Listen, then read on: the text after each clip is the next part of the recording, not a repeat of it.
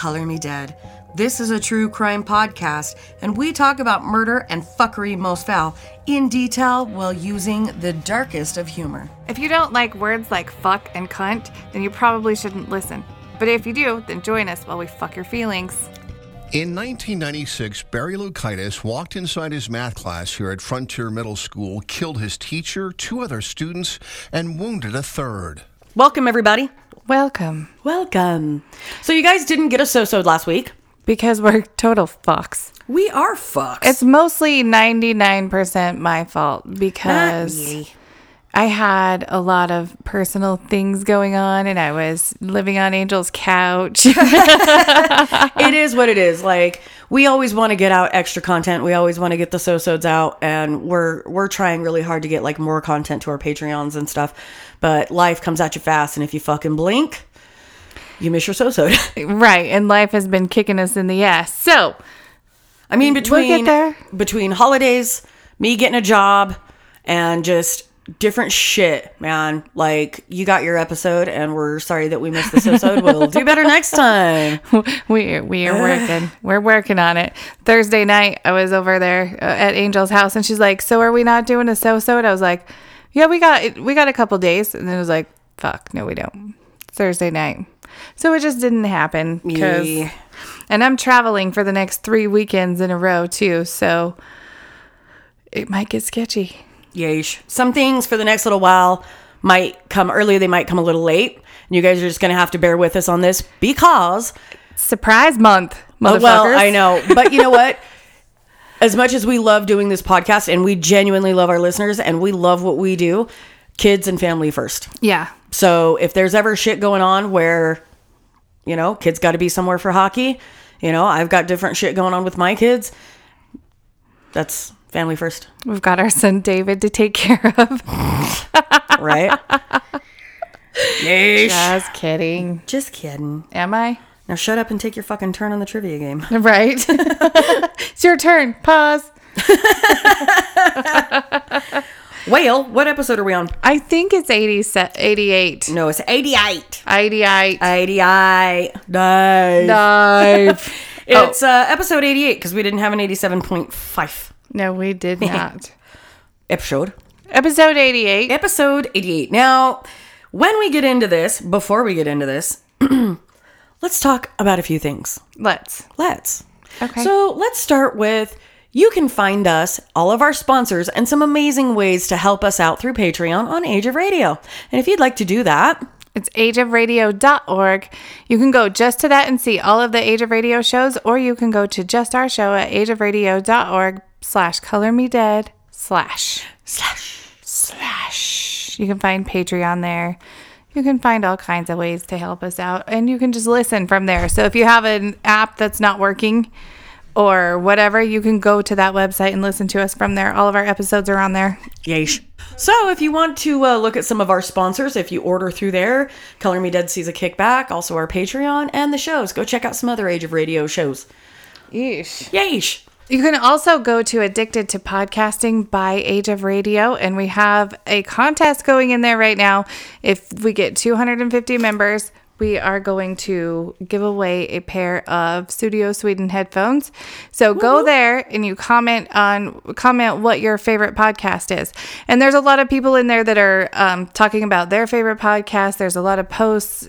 Go in there, interact. Every Thursday we have what we call a text episode, and it's just basically interaction with a lot of the hosts from the shows on the Age of Radio Network. And it's basically just a big bullshit interaction. Just toss out your, f- and it it came from me, um, Chuck and Adam, and our group. Whoa, Jesus. and our group chats because they just go crazy. So we thought we would involve everybody else in that, and it was just fun. So go check it out every Thursday. Text episodes. Join the group. That is all. Now, one of the topics that we really toyed with about covering, and we always decided not to, is this. And we finally decided to say, fuck it, and we're going to jump in feet first. Now, that being this. said, huh? We're doing this. We're doing it. but then what? Right. So here it is school shootings. Yes. Yes. And I know that this topic might fluffle some feathers. Right. Just know that this episode is about more than just a school shooting. Yes. Show. And anything we say in here are our opinions. They can be changed with knowledge, Education, education, knowledge, information. We're not stuck on what we say. We don't want to offend anybody with our opinions. Those are just our opinions. And it doesn't mean that if you have a different one, you're wrong. or that we're right. Right. Maybe we're wrong. Right. it's this is opinions only. Right. And this is a very sensitive subject for a lot of people, especially in my opinion. Okay, let me just go ahead and throw that out there. In my opinion, for those of us who were on the front lines in school when shit like Columbine and Frontier took place, um, not only did we watch in horror as students our fucking age were fleeing from terror on national. T- I just got the chills. I too. got chills so bad. Do you remember that shit? Fuck, I do. Yeah. Yeah, Like we as you said that, I just we got the watched worst that chills. shit. Like as kids, we're fucking running out of Columbine, and their school is Mm-hmm. being shot to fuck all. Um, I mean, and it, it really did leave a horrible a horrible taste in our mouth because it happened. We watched it. We saw the fucking aftermath. We know how many kids were killed in that. We Mm-hmm. know how many kids were injured. But then there were copycat incidences, and this shit was happening even like even in our school Yeah. and it's happened more than once. Now they weren't carried out to what somebody would call be a successful, uh, and I use that fucking term very loosely. Loosely. But their attempt at a school shooting was thwarted. Yeah. Um, it actually happened in '99, happened again in the mid 2000s, and it actually happened just a few years ago here at our local high school, Yeah. where kids had built pipe bombs or had brought instruments into the school to do damage. Now, whether they were semi automatic weapons, maybe they were knives. One kid actually brought several bladed weapons to the school, had nothing to do with guns, but Yeah. he fully intended to end fucking lives with these things. Yeah. Now, a similar situation actually took place in Duchesne as well, where a couple of young kids actually wanted to orchestrate a school attack. And similar situation where they showed up with weapons as well as bombs, and they uh-huh. were placed throughout the school. Fortunately, these kids, I'm not going to say most of them, and this is this isn't speculation. It's actually something that I read. A lot of these kids want to be caught Yeah. their their at- cry. it is. It's their cry for help. A lot of these kids are at their wits end for whatever purpose, whether it's mental illness, whether it's physical bullying, whether it's mental abuse, whether it's you know what I mean. There's a lot of different facets that play into whatever bring a kid to their breaking point, and they will tell other people or they will say things or do things that their parents are like, oh, you know, that should have been a red, big red flag, and their parents are just like, ah, fucking angsty teen. Dramatic teenager. Exactly. Oh, the drama. Oh, the fucking horror. But there are things. Did you hear that? there are a lot of things that kids say and do, and they give you warning signs. Fortunately, these kids that were in high school in Duchesne told enough people that it was stopped. And uh, same thing with what took place at our local high school here. Enough people knew about it. One was actually a parent who realized that she had like stumbled across Wasn't it the plans? the plan slash journal that this kid had been keeping and she actually went to the officials and was like my kid is about to do something really horrible and i think it takes a very strong person to look at that and not just run to the school and grab your kid and be like no no no Right. we don't blow people up no she went straight to the authorities and like my kid needs fucking help and he's about to do bad uh, shit And this is more than I can handle. Like to actually Right. be able to say this is more than I can handle, take care of it was a good a good on her part. It really was. It's courageous. Like it mm-hmm. takes a lot. Like most moms, I don't give a shit who you are. You can disagree with me.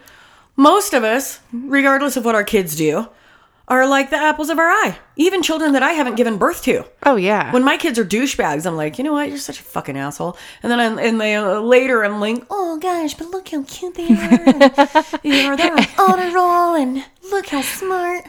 Every time Logan walks in the room, I'm like, he's so goddamn cute. Dude, my son really is fucking handsome. And then when you say, and he's turned into such a man lately I that it's like it's it almost bothers me because I remember my little dorky Little Logan. I mean, he's still my dorky Logan, but man, he's you know he's a six foot seven, six foot eight man. Yeah. And I'm just like, holy shit. and when you say he's done something wrong, I'm like, no, he hasn't. I know. Are you serious right now? No. Yeah, dude, that kid hung the fucking moon, as far as I'm concerned. Most people, because he really is a good kid. This this episode is about Barry DeLucitis, and this kid is the chief orchestrator behind the Frontier Middle School massacre. And this episode is called Sure beats the hell out of algebra, doesn't it? So, for those of you who are not familiar with Barry Lucate, fuck me in the gotas. We don't know his name. Fuck, Barry Lucitis. He was actually before the Columbine attacks. Now, this, he actually may have played a small role in the influencing of the Columbine shooting. His took place two years before in 1996. And there's a lot of similarities that we're going to touch base on. And will we cover Columbine since we're breaking the seal on like on Lu- on Loukaitis? You bet. There's so much to talk about. I'm not going to do it in this episode. It's going to have to be its own because while I was fiddle fucking around on the fuck tangle of the internets, um, I unearthed some little gems, and it's going to take me a minute to write because I will I will get emotional. I will get upset. Yeah. There's a lot of things about Columbine that fucked me up. Well, just alone the fact that we were that age Mm-hmm. and that we like going to school should be a safe place. You would think, and it's just fucking not anymore. And not just from fucking school shootings. People are getting fucking molested, sexually assaulted. They're being physically assaulted. Like kids are finding fucking drugs and shit. Like, fuck, man. Well, and with Sandy Hook, like Calvin, that was the year that Calvin started going to school. Mm-hmm. And he was in kindergarten, and kindergartners got shot. I thought I was going to die. I was like, I'm never letting my kids out of my house ever again. This You're is like in- horrifying. Like, I had to talk myself into This like, is the fucking year we homeschool. it is. And then he was like, We did a lockdown today. And I'm like, Jesus Fuck, fucking. Mm-hmm. Christ, my five year old is doing a lockdown. And he's like, And the toilet flushed on accident. And I was like, What the fuck? Get your shit together, school. I was like, They'll know exactly where you're at. This is where you're hiding them. Like they've got, they think they're all fucking nifty because they've got automated toilets, so that it helps with the spread of germ and disease. But it should there be a fucking active shooter in the school and that fucking toilet flushes, they're going right in there. Right, My kids have had to do like the lockdowns and the, uh, like they do the practice fucking Mm-hmm. barricading doors and shit, and it gives me fucking horrifying anxiety. It makes me sick every time Dude, we just it. had an active shooter in the fucking mall that we go to Right. almost every time we're in the fucking city. And there's been active shooters on the U of U or uh uni- yeah, I was there. Utah State. No, U- University, University of Utah, U of U. because I was out there to go to the doctor. I remember because I watched all the cop cars go by, and my mom was like, "Are you okay?" So, uh, but yeah, there's been two active shooters in the last like three years. Yeah, the I forgot Utah about that one at the University of Utah because I would like the they were going right past my Yeah. room and I was like, "What the fuck is going on?" And we actually have a very close friend of ours who their son is a fucking resident advisor. And he was like trying to shut down his dormitory and like lock doors and I get everybody in rooms and shit. Yeah. So I mean this shit is very close to home. Like it, it fuck Columbine right there. Right there. Mm-hmm. So this is your get the fuck out now disclaimer. If guns, school shootings, teen death are not your bag or are going to turn your day upside down, please discontinue listening. Otherwise, let's get this party fucking started. At your own discretion at this point. Yeesh, you've been warned. Mm-hmm. So Barry Del Loukaitis intrigues me for a lot of reasons. First and foremost, he was actually born on the exact same fucking day and year as me, making him a Pisces. I'm very big into this. I love astrology. Yes. Anyway, um, he had a lot of similar issues that I also had. We're going to start with fucking ADHD, which he was medicated for, clinical depression, a dysfunctional family with a fucking history of mental illness on both sides of his family, uh, amongst a myriad of other things. Uh, Loukaitis was born to Terry and Joanne, uh, Terry Loukaitis and Joanne Phillips. He spent the early years of his life in Iowa and Minnesota, and they eventually moved to Washington in fifth grade. His parents owned and operated a sandwich slash ice cream shop in Moses Lake. Now, years before the shooting took place in 1996, his dad began an affair with another woman And his mother, who was also mentally ill and suffered from clinical depression and different manias, had become increasingly distant and she often talked about suicide. Loukaitis's parents separated in 1995 after his mother discovered her husband was having an affair. She filed for divorce against her husband in January of 1996. She frequently implied that Barry would also have to kill himself.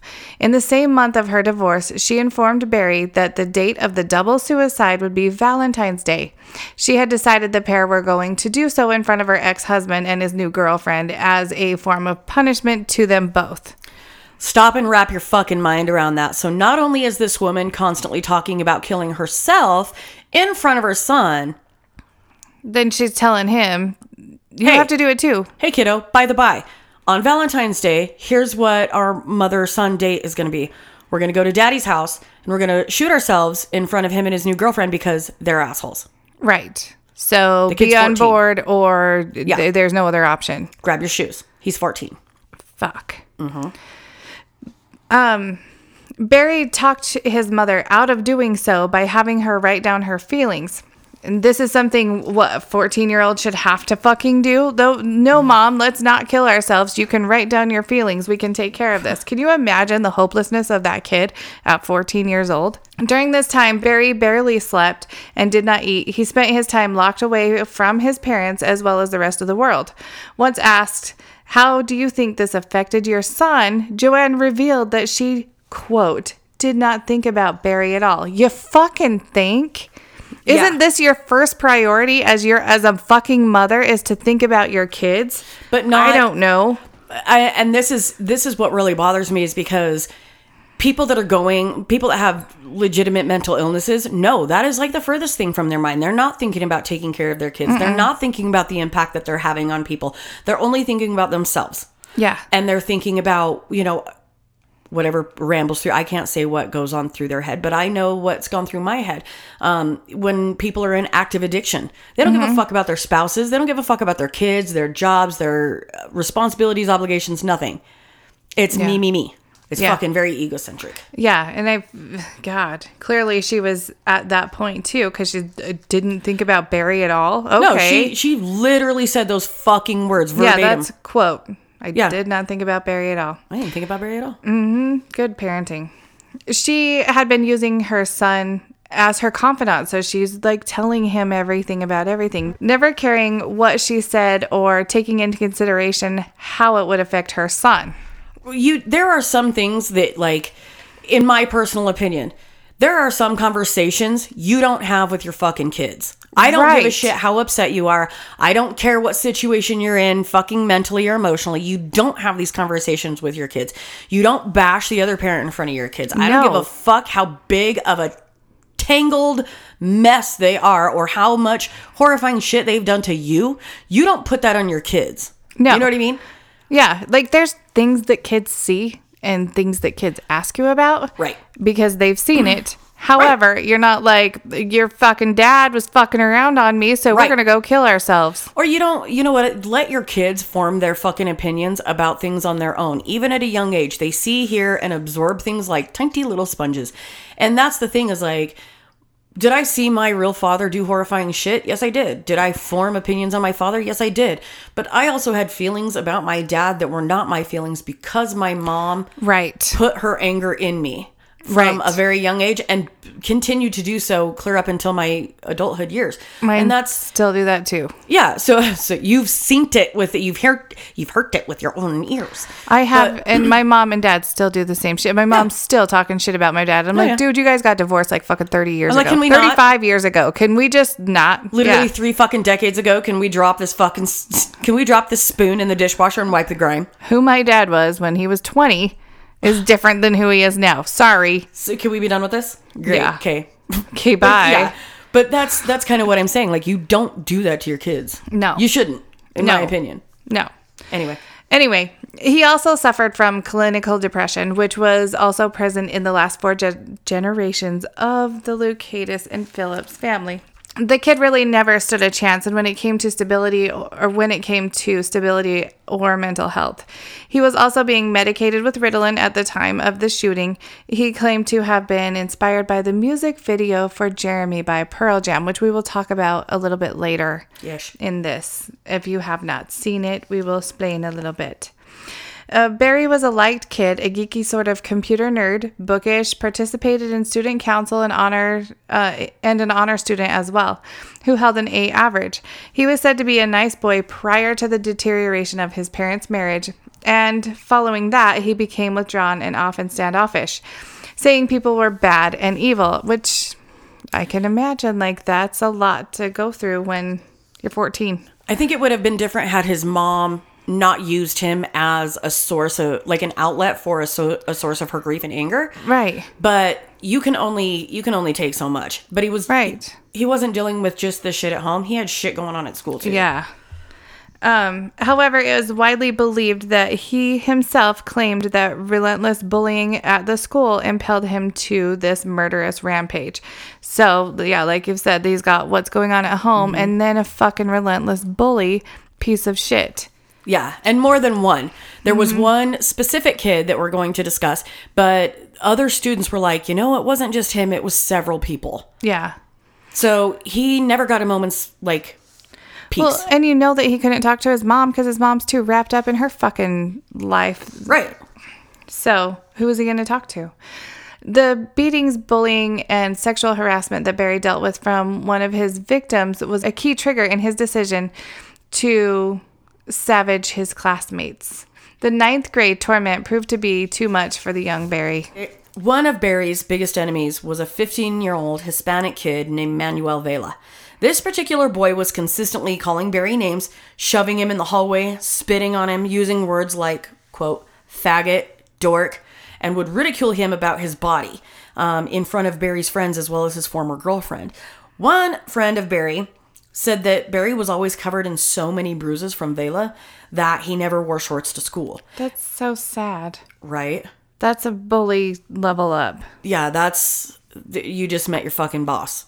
Um, you know when you're playing a video game, you get you level up and you're at the final boss. Yeah. If you're so fucking covered in bruises that you're embarrassed to wear short pants, that's a fucking problem. And Yeah. unfortunately, there wasn't anybody he can go to talk to. His mom's at home, his dad's fucking bailed, his dad's got a new girlfriend and a whole new situation for him to go and fucking live a whole new comfortable way.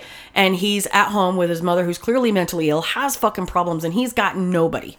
Right. And I'm in his mind, I'm sure he's like, I can go to the teachers, but the teachers are gonna go to my mom and my mom doesn't give a fuck. and my mom's off in screwball fucking frou frou land.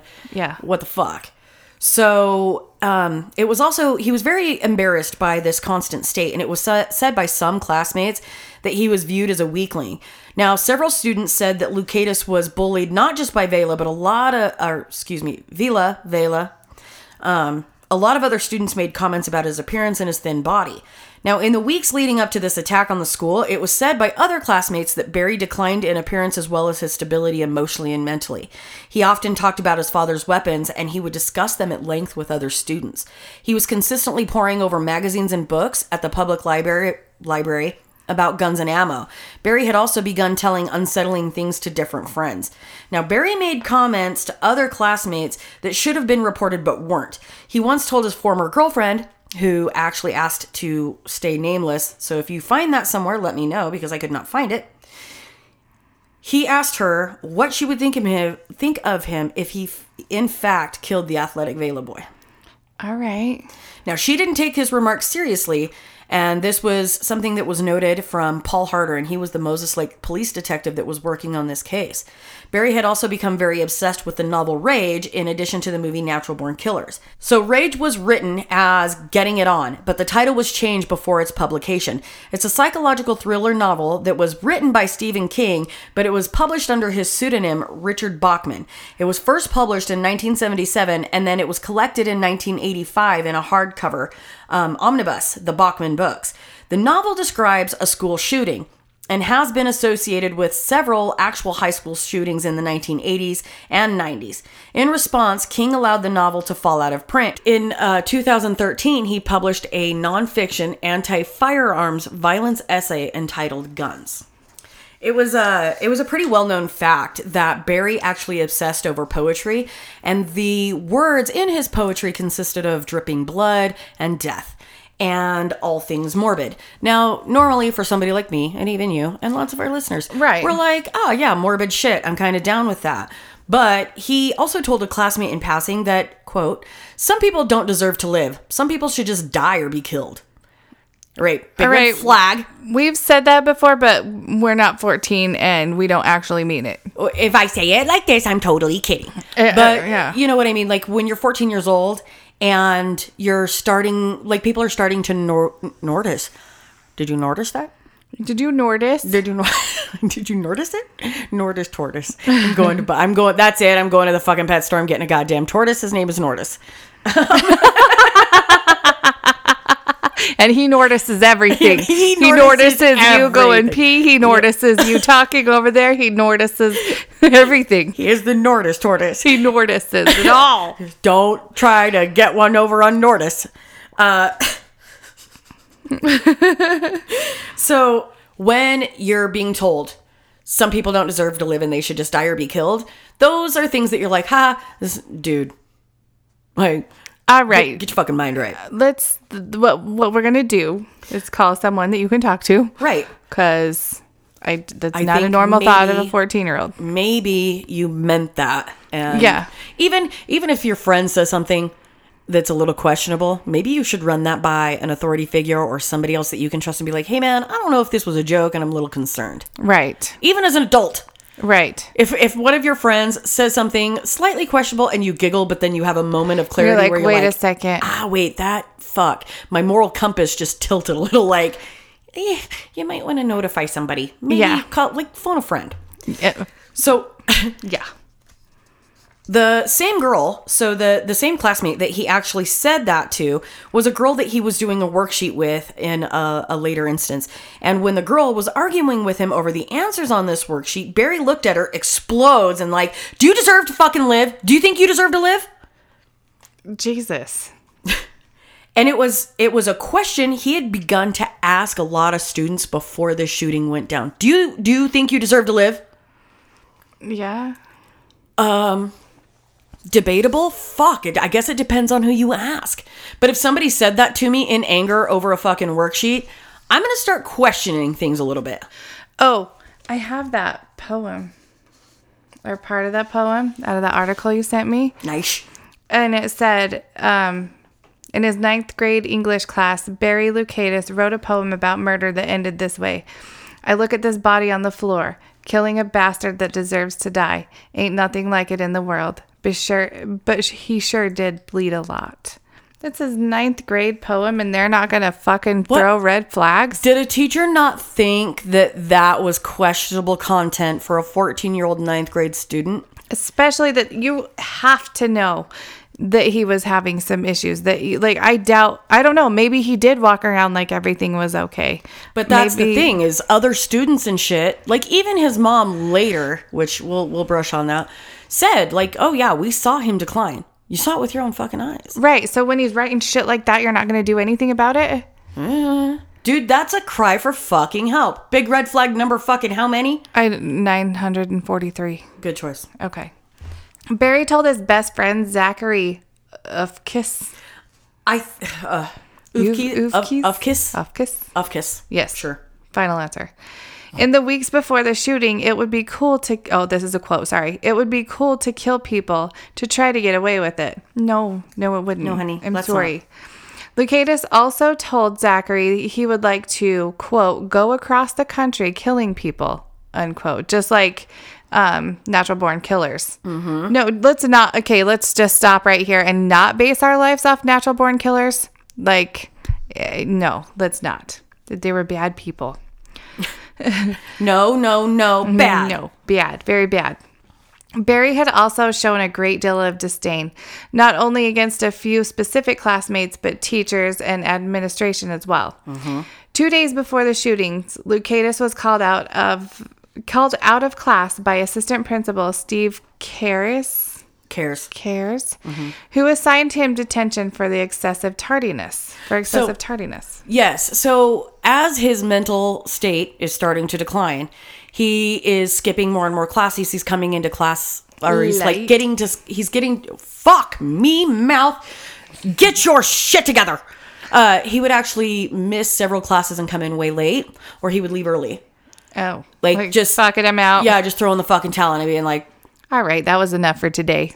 I'm done. "Scrogla I'm fucking out." When Loukaitis returned from uh, CARE's office, the, Mm-hmm. pr- the assistant principal that I can't say, Loukaitis told a classmate that, quote, he now hated Mr. Caires. Police said that that's, you know, that's what the police said, he said to the other kid. Mm-hmm. Other students said Loukaitis also didn't like Care's wife, Leona, whom he described as, quote, a goofball who made her students do too much work, too much homework. All right. February 2nd, 1996, Barry took it upon himself to exact his revenge on his classmates. He was 14 years old at the time and he decided to skip his usual bus ride to the school. It's February 2nd, 1996, just so you know, it's fucking cold. It's in Washington, yo. There's snow. Yeah. On this day, Barry would decide to walk the lengthy distance from his house to the school. Barry took a high powered rifle, a 30 30, a Oh, by the by, a fucking 30-30, quick little snippet. Let me tell you how much damage this motherfucker can do. fuck, yes. Because I know exactly how big a 30 mm-hmm. aught is.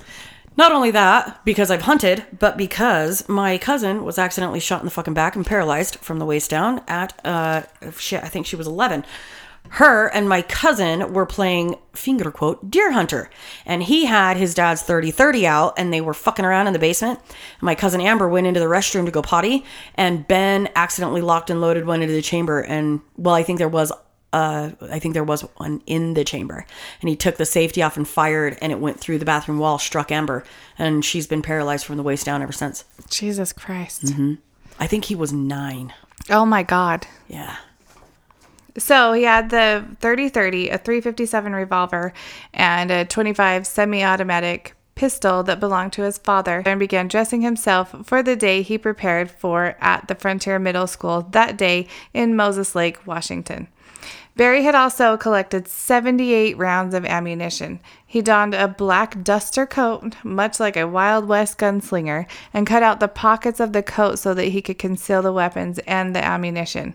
This may have inspired the trench coats used by Harris and Klebold in the Columbine shootings. Right. So if you're familiar with Columbine, or if you are not, they were actually part of a emo slash gothic slash black sheep group called the Trenchcoat Mafia. And that's essentially what Barry decided to wear that day was the black duster coat, the trench coat. Because you can hide all your you can you can hide your guns there.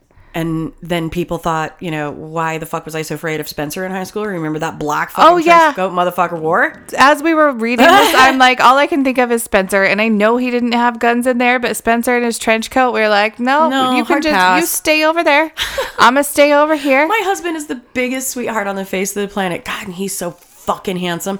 Like I just had to admire him from afar because everything about him, his size, the boom of his voice, and his fucking dress like trench coat scared the shit out of me. He's not scary anymore. I actually pick fights with him all the fucking time. yeah, he but- scared the shit out of me then too. I know, but I just He doesn't now. I wanted his penis so bad in, on, and around my body. Well, you think you've got that I do know. seven years of penis. Penis, penis, penis, Vagina, vagina, vagina. I know my my husband really was fucking terrifying in high school though. Yes. And he was friends with Nick, who was like a known fucking knuckle duster that just like constantly beat the shit out of people. Right. You know what I mean? Nick was fucking scary. It's not like Dan, his other best friend, is a fucking small man, and then you've got six foot fucking nine ten Spencer that's like the hmm. nicest person in the world, but scary as shit. Nobody knows to that he's nice. I know, you gotta get to know him first because he's quite intimidating. And then his voice, and you're like, oh, "Oh God, God. just fucking kill me." You're I, like that- I'll, you're- I'm here. I'm out, I'm out. I'll, I'll put my head down, my arms up. Just I- do it. Maybe if I hold really, really still and I don't make any fucking sudden moves, the bear will go away. He can't see me. Don't run, don't run, they see movement. And then you sneeze. Fuck. All right. Barry had arrived at the school and walked into his algebra class, which was actually his fifth period. Now, class had actually started late by two hours that day due to inclement weather. It was bad weather. The little motherfucker walked to school. Remember how we said that? See my note? He walked. yeah. Like he had this this is this is the thing. Did he have sickness in his heart and brain when he decided to do this or did he really have like fucking murder mania? Because it was it, to me it feels like he put some fucking thought and effort behind this. well, if you, and I'm not condoning what he did at all, I'm No. just trying to say the mental state that he's in. Right. If you can't even wear shorts to school because you've got bruises because some motherfucker's thumping on you all the time. Right. And then your mom's at home being a fucking psycho and not giving a shit about anybody but her. Yeah. You're in not the right place. No, dude, you are He's got healthy. hate and anger and because no, at this point he is he is mentally, physically, emotionally and spiritually like sick. He's yeah, ill. yeah, So- all the ways. all of the ways. So Barry s- skipped his morning classes until he was armed and ready, and then he trucks it into school. Into school. Now, once he kicked the door open, fucking bullets were flying. There's some discrepancies on who Barry shot first. It depends on the article that you read, Yeah. and it kind of goes back and forth between which, like, which student recounted what. Um, but supposedly he locked and loaded and struck his struck his nemesis Manuel Vela at point blank range, and Manuel died instantly. Instantly. He struck his algebra teacher, Mrs. Caires, in the chest as she attempted to hide under her desk. Now, other reports say that he shot her in the back as she was attempting to hide. Um, right. The that article that you sent me from oh, where is it? The New York Times said that she that he shot her in the back and she like still had her eraser in her hand. So Yeah. I don't know. She she dropped to the ground, repeating "no, no, no" as she fell, but she died clutching the fucking dry erase, Oh, dry sorry. erase board racer, re-racer, fuck, Re-racer. Um, and she actually died on the scene. So at this point, his classmates begin to panic, and Loukaitis reportedly turns and he said, "Sure beats, you know, sure beats the hell out of algebra, doesn't it?" no. No, I think I'll take I would rather do algebra every day than go through any of that, sir. No, And I hate algebra. hate- I hate algebra. I don't. You want to do English? I can do English all day. I can tell you fucking all the parts of a goddamn sentence. Don't ever throw the alphabet and numbers at me. Not today, Satan. But if it comes, you know, get shot, do fucking algebra. Algebra. So, anyway, Barry also hit two other students, Arnold Fritz and Nath- Natalie Hintz. Mr. Fritz was shot through the chest. He stood up, walked to the back of the classroom, and then crumpled to the floor and was struggling to breathe. Miss Hintz, Natalie, was injured in the arm and the chest, and she fell to the ground and began to scream. Barry Loukaitis backed into a corner of the room, blocked from the windows and the door. The school physical education teacher, he his name is Jonathan Lane, heard the gunshots and ran into the classroom. When he saw Barry holding the rifle, he dove behind the teacher's desk, and that's when Barry told him to stand up or he'd shoot another student. So Mr. Lane stood up and asked Barry if they could take Natalie out of the room. Eventually, Barry allowed Mr. Lane to help Natalie out the door, and later a diabetic girl that was having blood sugar problems. When a student called out that Arnold Fritz wasn't doing well and that he was in bad shape, Barry looks over at him and said something along the lines of, just let him fucking die. And then he allowed Mr. Lane and uh, two other students to actually drag Arnold out of the room, and he actually died later. Jesus. Many of the witnesses told police that Loukaitis was calm and organized that afternoon, and he was telling the, t- the students to chill out while directing them one by one to the back of the classroom. By this time, the police had um, had been summoned and were attempting to talk with Barry through the door. Barry calmly began to organize the class. He read off the class roll and told the students one by one to arrange themselves in the seats eh, at the back of the room. He seemed irritated by the police interruptions, yelled that he would start killing people if the officers did not shut up, and threw the telephone to the floor when the police called. After the class was organized, Barry said he needed a hostage because of the snipers. He then pulled out a black plastic bag, fixed it over the end of the rifle muzzle with rubber bands, and told Mr. Lane to put it in his mouth. Mr. Lane resisted. With repeated urging, he pretended to comply, grabbed the gun barrel, and pinned Barry against the wall and yelled for the students to run. As the students rushed out of the room, the police pushed through them and tackled Barry. The officers handcuffed Barry, removed his guns and ammunition, read him his rights, and took him into the station. In a later search of the scene, they discovered uh, earplugs that Barry had worn during the shootings. I'm glad you're fucking protected your hearings. Right. Jesus. After giving a taped interview to the police, Barry went into his cell, curled up on his bunk, and fell asleep with a blanket over his head. Mr. Fritz died later that day at the hospital. Miss Hintz underwent um, extensive surgery and survived, although she almost lost her arm and remains impaired.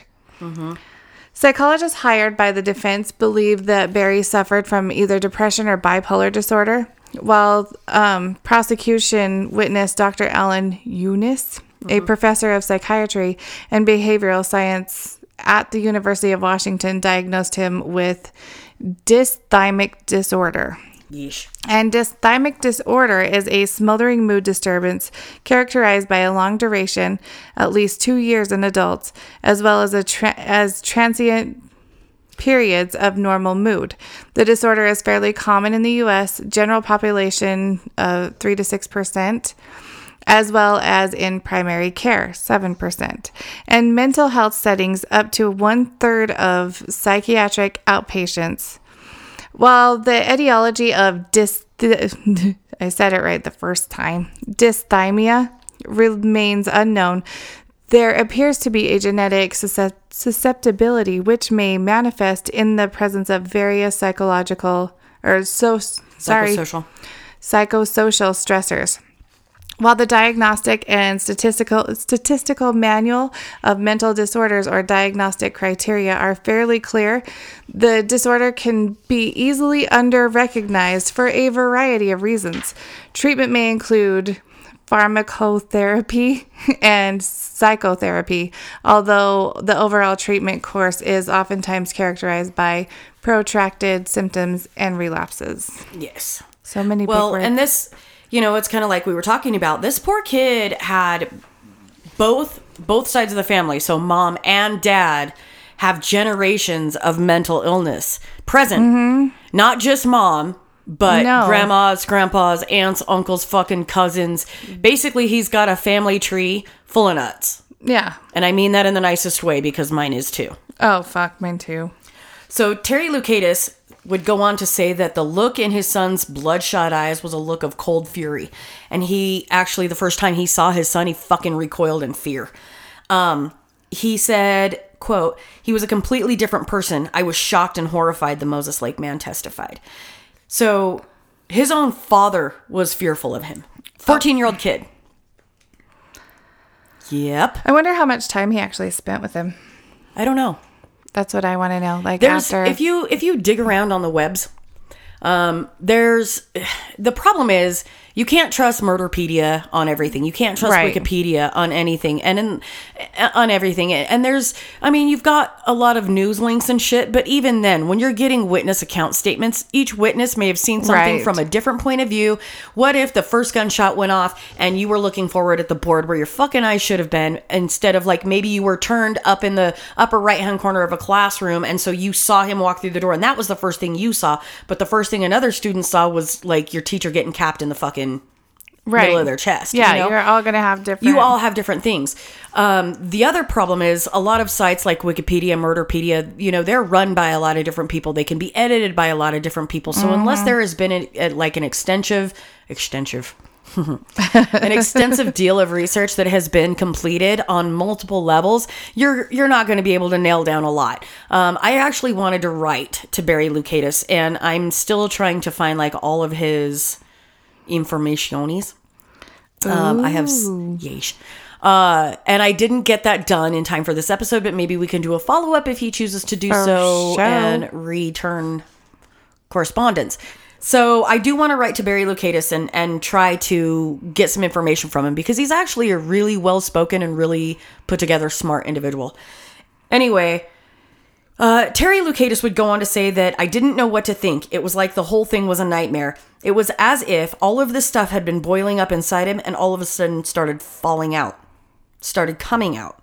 Terry Loukaitis told police that there was nothing wrong with his son, but when he visited Ter- Terry, when Terry visited Barry behind bars, he knew it was a lie. He said he was just scary looking. It was horrifying.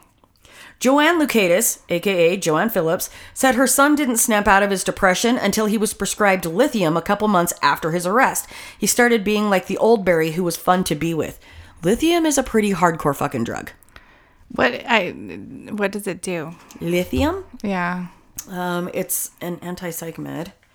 Shmee, shmee, shmee. Uh, so lithium is one of the most widely used and studied medications for treating bipolar dis- excuse me bipolar disorder lithium helps reduce the severity and frequency of mania it can be used to help relieve or prevent bipolar depression studies show that lithium can significantly reduce suicide risk Oh, okay. so knew it is that. an anti-psych drug okay. Um, uh yeesh another pisces that was on lithium kurt cobain Oh shit. Mm-hmm. When's his birthday? fucker you just you had to fucking ask didn't you What is the Pisces date range um end of february middle uh of March? march february 20th Oh shit. Yeesh. I, and it actually in my astrology book it has um, listed like famous like other Pisces, and it's funny because every single one of them had a problem with drugs and alcohol. And if you look it up, Pisces actually our number one weakness drugs and alcohol. Just so you know, Yeah, we talked about that in the true story, bro. I'm living proof. Ah. So I love fucking astrology because it's all dead on. The kid was put. He was placed on lithium. Placed on lithium, like you just fucking put him on top of the pill, and it magics him better. So the kid was placed on an anti psych med, lithium, which did that did did its job. And after he was arrested, he started acting like a good old fun loving kid again. Now. This moves into the trial for young Barry Loukaitis. Initially, it had to be determined first and foremost if Barry was going to be tried as an adult for his crimes. And Initially, it had to be determined if Barry was going to be tried as an adult for his crimes. He had turned 15 at the end of February, so the courts are like, I don't know, man. Do we keep him in juvenile court or do we turn him over to the fucking fuck you in the ass big kid court? big kid. Well, in my opinion, you did big kid things. you go to the big kid court. Mm-hmm. Not only that, they had to look at a, a variety of different psychologists and psychiatrists that were going to have to come in on this because the initial plea was uh, not guilty by insanity. So the courts were coming up with, you know, do we just go with court, court, court? Cornucopia. First, we're going to Nordis. Did you notice the cornucopia? Fuck me. The And the tortoise. Court appointed psychiatrist, but then the defense is also going to want one as well. Mm-hmm. On July 2nd, three members of the Spokane Court of Appeals convinced Judge Evan Sperline to allow court appointed psychiatrist Joan Petrich to present a testimony based on uh, an interview and evaluation that she did with Loukaitis on his mental Loukaitis on his fucking mental health. Angel, English. The trial was later moved to Seattle, Washington because of the media publicity. So you've got this kid that lives in this sleepy little town, Moses Lake, caps a bunch, caps three people in his fucking school in a fit of rage, and the local townspeople are like, fucking hang him high. He wasn't gonna get a fair trial there. Oh hell no. So they had to move it. Um, and this was actually, God, there was a couple of different things that went down with like uh, legal representation for this because who was supposed to be hired as like public defender was a legal team called the Defenders, but they said that this case was going to be too big and too expensive, so they wanted to bring on co-counsel. And there was a lot of shady shit going back and forth as to who was going to represent him and how and for what kind of money because they had like one one council team had already been paid through Oh yeah. like what do they call that uh like the public defender Public and the public yeah. yeah. so anyway uh it was very weird like if you go back and you read all of it it's very detailed and it's fucking wishy-washy it's like some small town fucking dirt but Barry had pleaded insanity on all charges and had claimed that his mood swings were the cause of his violent actions. All right. The shootings provoked so much outrage in and around the Moses Lake community that a Grant County prosecutor's office opted to move the trial to King County.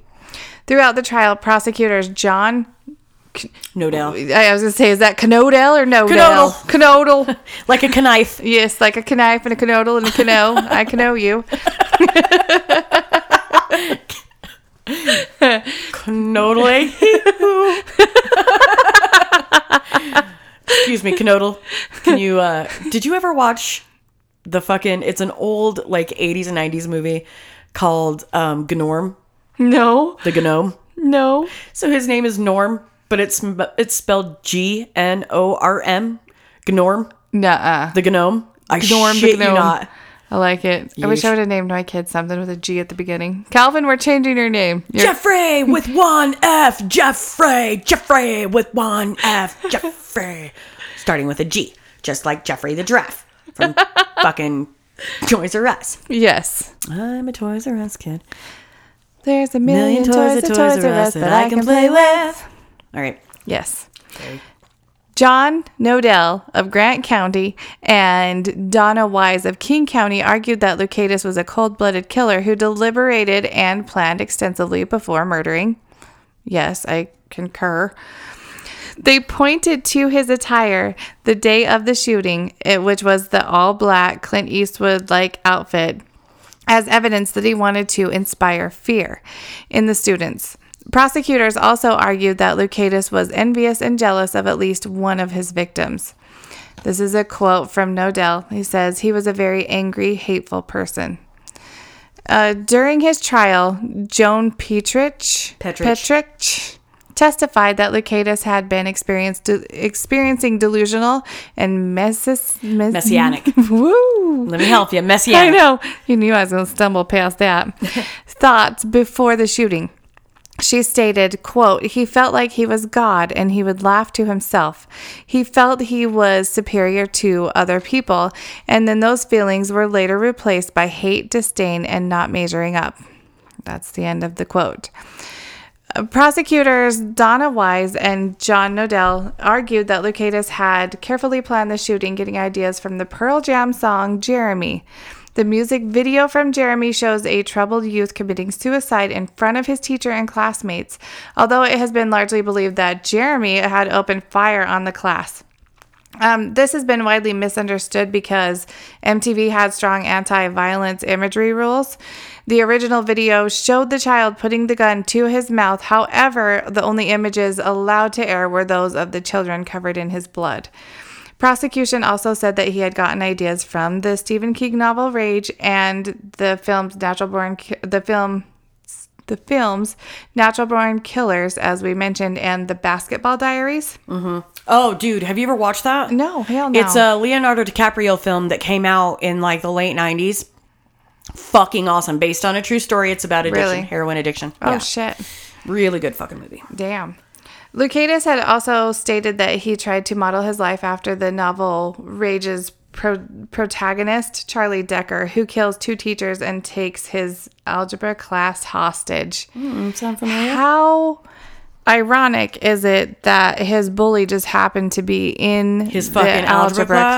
class? I know, dude. Feels a lot like the fucking stars were aligned. I know. In the like in a creepy I when I say Right. that, but it is. Fuck, dude, it's kind of serendipitous. It is. That's creepy as shit. Petrich attributed Barry's feelings of not belonging to his relationship with his parents, specifically his mother's influence.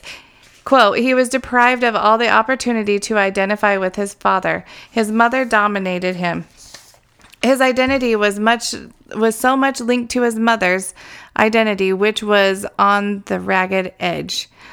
End of quote. And filled with suicidal thoughts. Right.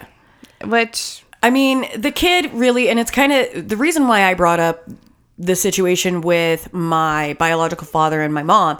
Um, they had a messy divorce. I had a shithole childhood. I had a very, very fucking dysfunctional, abusive childhood in a lot of different ways. There was a lot of drugs and alcohol involved. Um, that being said, without getting too fucking into that, um, because I love both my parents, they both made mistakes, and either way, I'm still fucking alive. So at the end of the day, fuck it. Um, but fuck it. fuck it. Uh, the the what I was trying to point out was the fact that a lot of my mother's anger she instilled in me. She beat that into me, and I was actually punished if I didn't feel her anger or I didn't harbor the same resentments towards my dad as she did. Um, I expressed interest in going to see my father once for like the summer, even for a few weeks. My mom flew through the fucking roof. She was so floored that I wanted to have anything to do with my dad that she was like, "You can just go fucking live with him. How about that?" And like, didn't I wanna just want to see him. yeah, like that's the thing is like, regardless of what my dad did to you, My dad made many mistakes with me, but he's still my fucking dad. I still love the man. I still want to have something to do. And he wasn't like, for all intents and purposes, he wasn't a horrifying dad.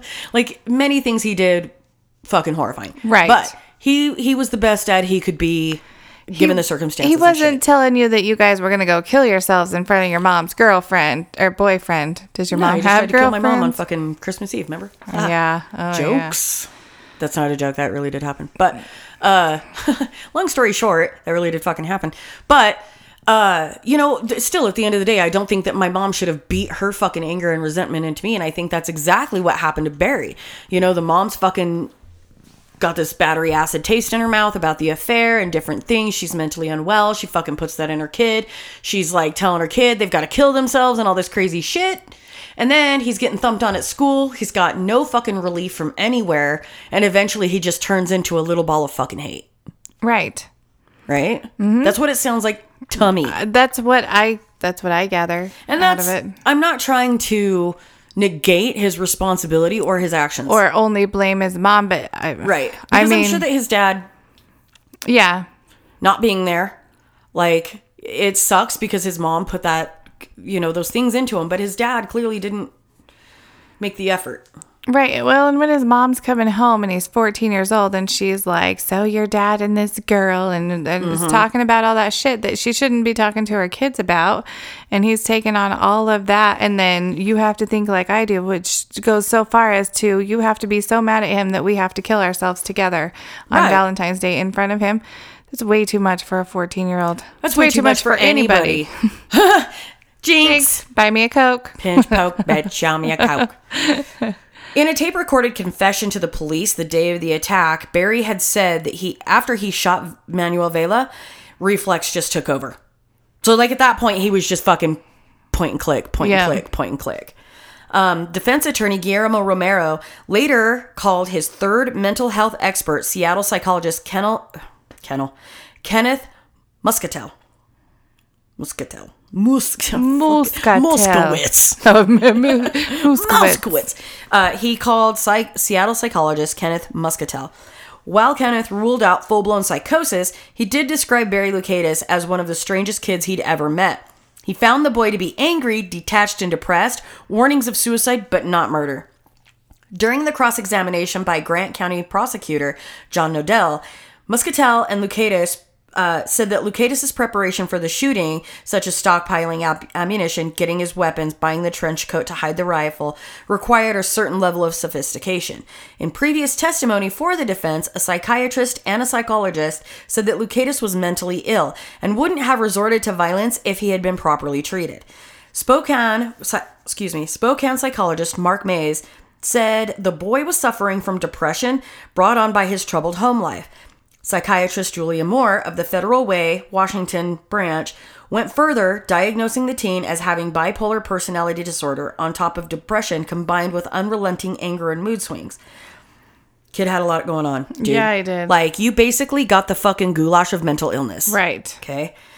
That was challenged late in the uh excuse me. That was challenged late in the courts by University of Washington Washington psychology professor Alan Unis. The prosecution prosecution. The prosecution. The prosecution's first rebuttal rebuttal witness. Fucking hell. Sorry. Sorry. Sorry. The prosecution. The prosecution's Listen, we the Oh. rebuttals of the prosecution. Strategery. yes. God damn. So this would have been the prosecution's first rebuttal witness. Unis found that Loukaitis was mentally ill but not bipolar. The witness said Loukaitis is too young to have that disorder because his personality hadn't been fully developed. So I looked that up because Yeesh. this is the 90s. Yeesh. It is the 90s, right? Right? And because I wanted to know, because I feel like I've heard of kids having bipolar disorders, and I know Mm-hmm. that they've done a lot more research on it since then. So I wanted to look it up and see if that's really a thing. And it's not. I, I feel like that they found a lot more, and I didn't look really deep into it. But I found that you can develop bipolar as early as six. Yes. And from 10 to 17 is actually a, a big age range where it's developed. So I mean, that's just a little a little skimming that I did because I was like, what the fuck, really? There's a there, God from 1970 to 1990, from 1990 to 2019. Right. The amount of information that you can get on any illness, mental illness, physical, fucking, uh, all sorts of shit, psycholo- uh, psychological disorders, all this shit. It's gonna change, and it Yeah. has immensely. That's why I wanted to look it up because I was like, Yeah. that sounds like a You're- thing you know from the '90s. You're uh, this sounds kidding. like a 90s diagnosis. well, that's the thing. Like maybe our personalities aren't fully developed. Shit, they've determined that our fucking brains aren't really like fully developed and matured until we're like what, 25? Yep. Something like that. Mm-hmm. So fuck yeah, 14 clearly our personalities aren't inked into fucking permanent marker or etched in stone, but fuck a kid can develop mental illness as early as like 2 and 3 Yep. or not develop it, but like show signs and mm-hmm. shit. Like, how do you think they diagnose kids that are autistic or have Asperger's or like Right. uh, sensory fucking issues, man? Meh. Yeah. Saying. Anyway, uh, defense attorneys Michael Frost and uh, Michelle Shaw painted a very different portrait of their client, saying that he was that of a sick teenager who was severely emotionally neglected by his parents, even as he was undergoing prolonged and deteriorating mental mental health. Um, so he had these disorders. He doesn't have a strong home life. He's being neglected here. He's being abused here, on top of already being untreated for mental illness. So we're gonna go back to that elaborate outfit that he wore that day. Um, the defense argued, um, pointed not to deliberation but to psychotic issues or psychotic delusions. They also argued that Barry was debilitated and that he was easily influenced by violence in movies and videos and books. Like some kids can watch that shit and be just fine. Like we can watch it and we're fine. We don't want to go fucking kill people. I think lots of people can be influenced easily by a lot of things. But I can him. watch fucking Million Dollar Baby and think that I can be a fucking bare knuckle boxer. Right. I well, cannot. during Shark Week, I thought, look at the, look at Aaron Rodgers out there swimming with the sharks. I can, can do, do this. Ronda Rousey's out there. I can swim with the sharks. No, I fucking can't. We all know that I would. You done? all right. We all know that I would have a complete fucking come apart if I actually got in the water with a shark, but I was like thoroughly convinced that I could do this and I would be fine. So I get being influenced by things like that. Um, the real question in this case is whether Barry Loukaitis walked into the classroom of the day, the classroom, walked into the classroom the day of the shootings with murder in his heart or sickness in his mind, was a quote from Frost, and that's what he told the jurors. He also said, The evidence is overwhelming in this case. He went there with sickness in his mind. Frost today called for an overhaul of the way the criminal justice system deals with mentally ill defendants. Wise, the prosecutor, said the insanity defense was rarely successful and mainly because it's so tough for defense attorneys to convince jurors that a, that a client was completely unaware of his actions at the time of the crime. It's almost impossible, she said, to say that a person who stabbed someone or shot someone was not aware of doing it.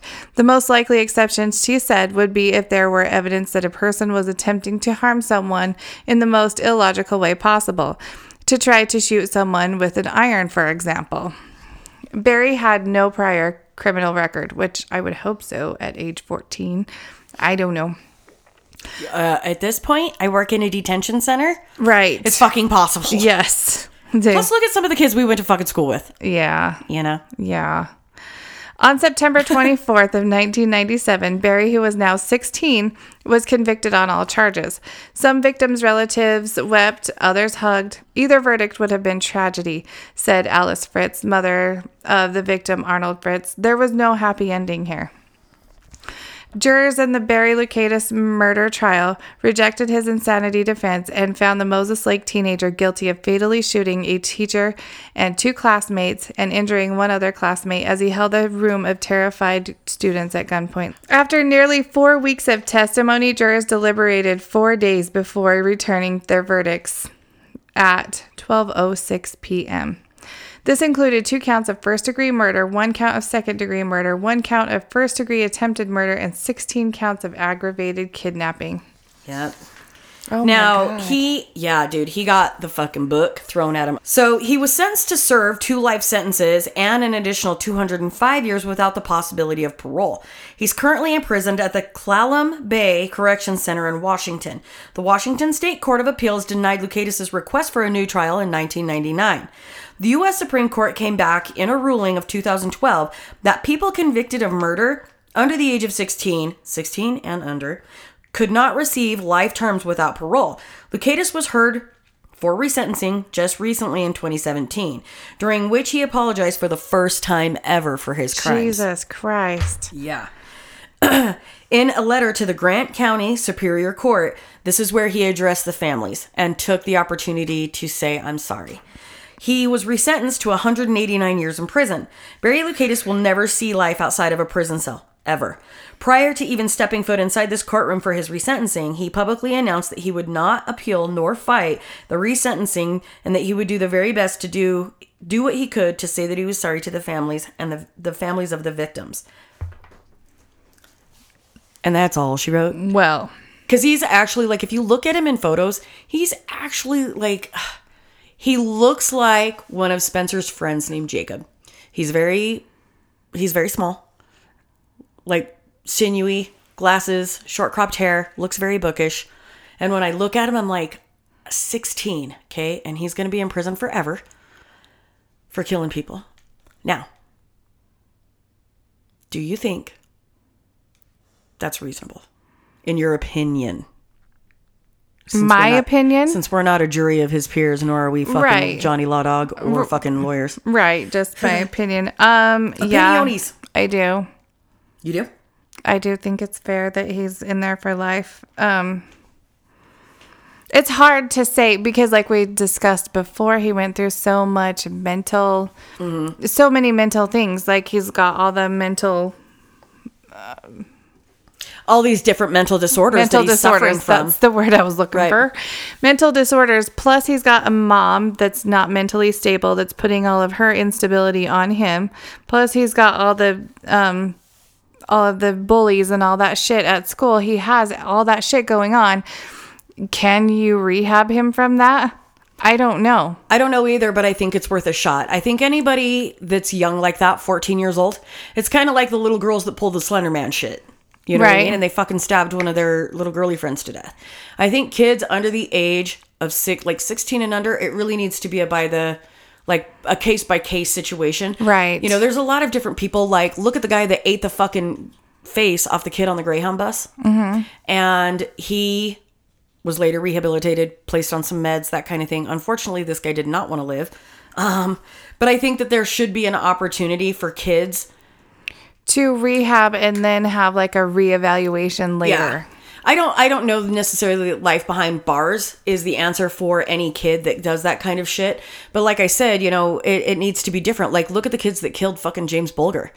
Like they were 10 years old when they did that shit Yeah. and they're our age. Those motherfuckers have aliases and have been relocated and given new fucking lives.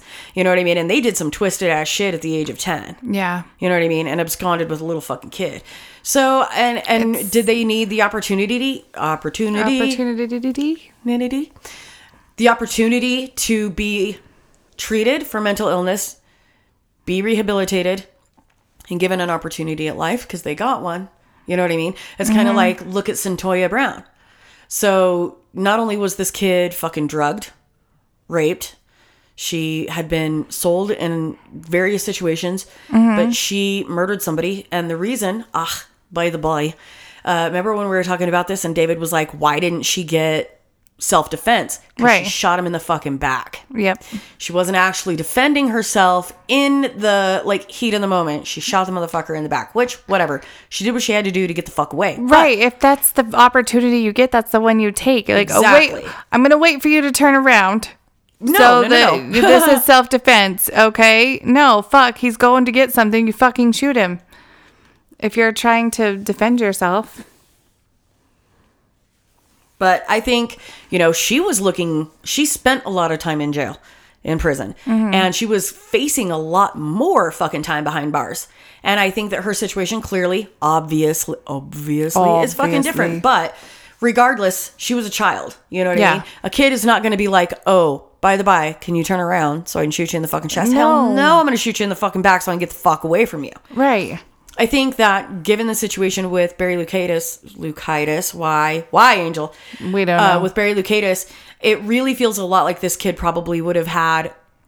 It would have been more beneficial for him to be placed in a, a situation where they could address and treat and mm, like ma- Right. manifest different things for this for this guy. Yeah. But Yeah, is- yeah.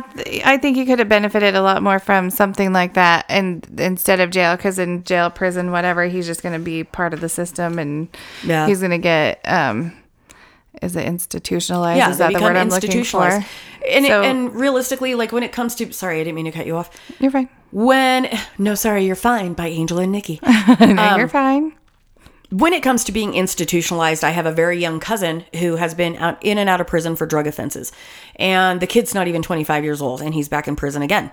And A, he can't seem to kick the fucking addiction to heroin. And B, he, he's already institutionalized. At the age of 18, he was in prison. Um, he's not even 25. This will be his third stint there. Um, he's gotten to a point where, you know, rather than get a job, fly right, fucking report to a PO. He's like, I don't know, prison's not all bad. You know, I go, I work out, I fucking, you know, they tell me what to do and where to be. Like, he's gotten to this stage at a very young age where he's just, oh, it's not all bad.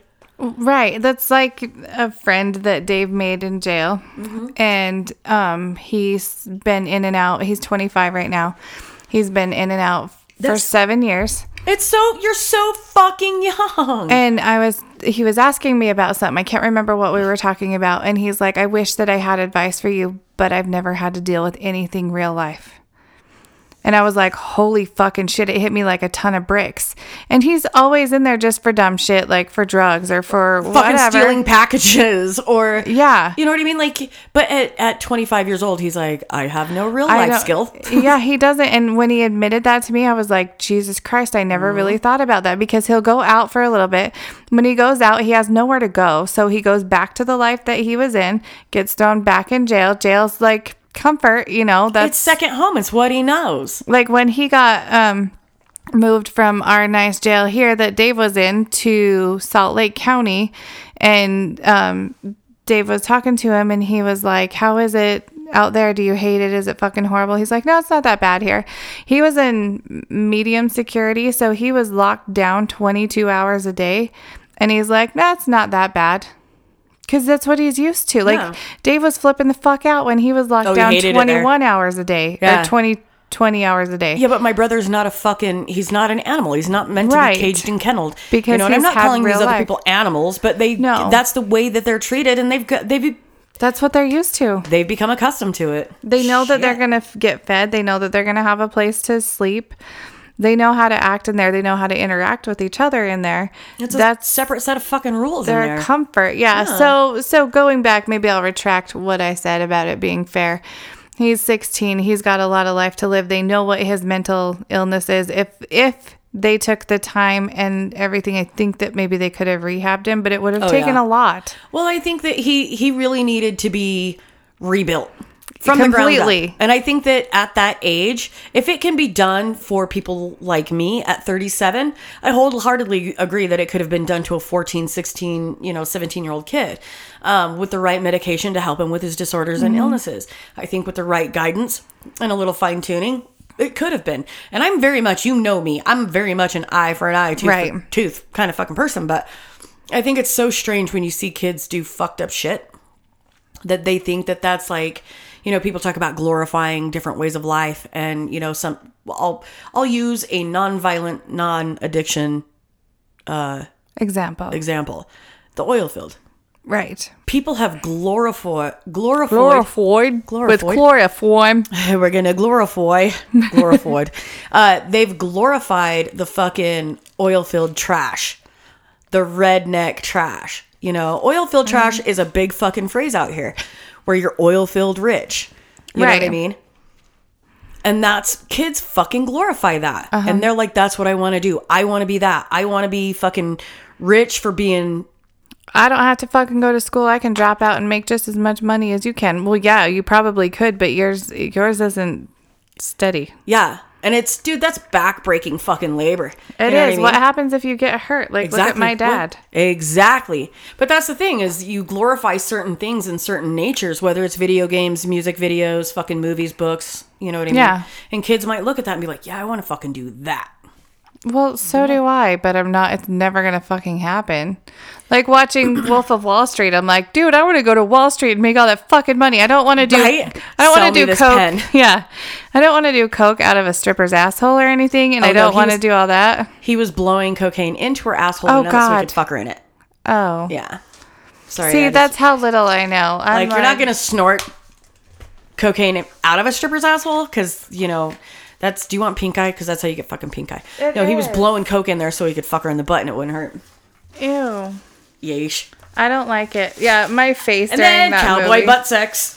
Yeah, my face during that movie. Dave was laughing so hard because I was like, "Sorry." There are so many parts of that bubble. movie that make me fucking giggle. Like when he they're in that little boat and they're in the middle of a fucking like hurricane and shit, and he's like, "Go get the ludes. I will not die Right. sober." I was laughing so fucking hard over that entire thing.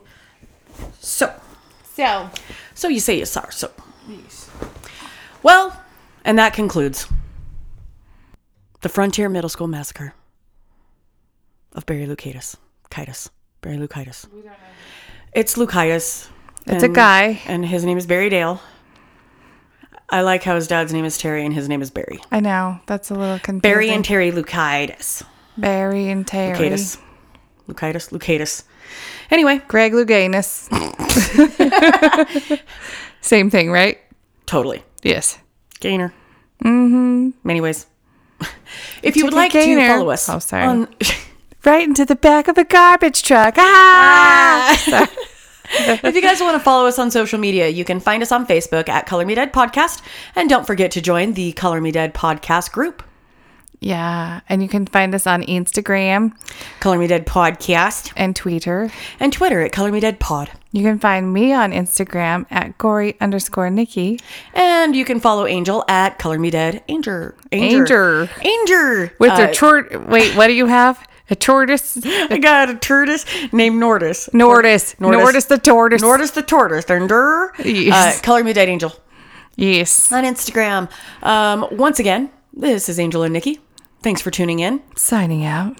And uh, just remember, kids, shooting kids in algebra class is not okay. Algebra is better. And uh, Stay out of chalk lines. Goodbye.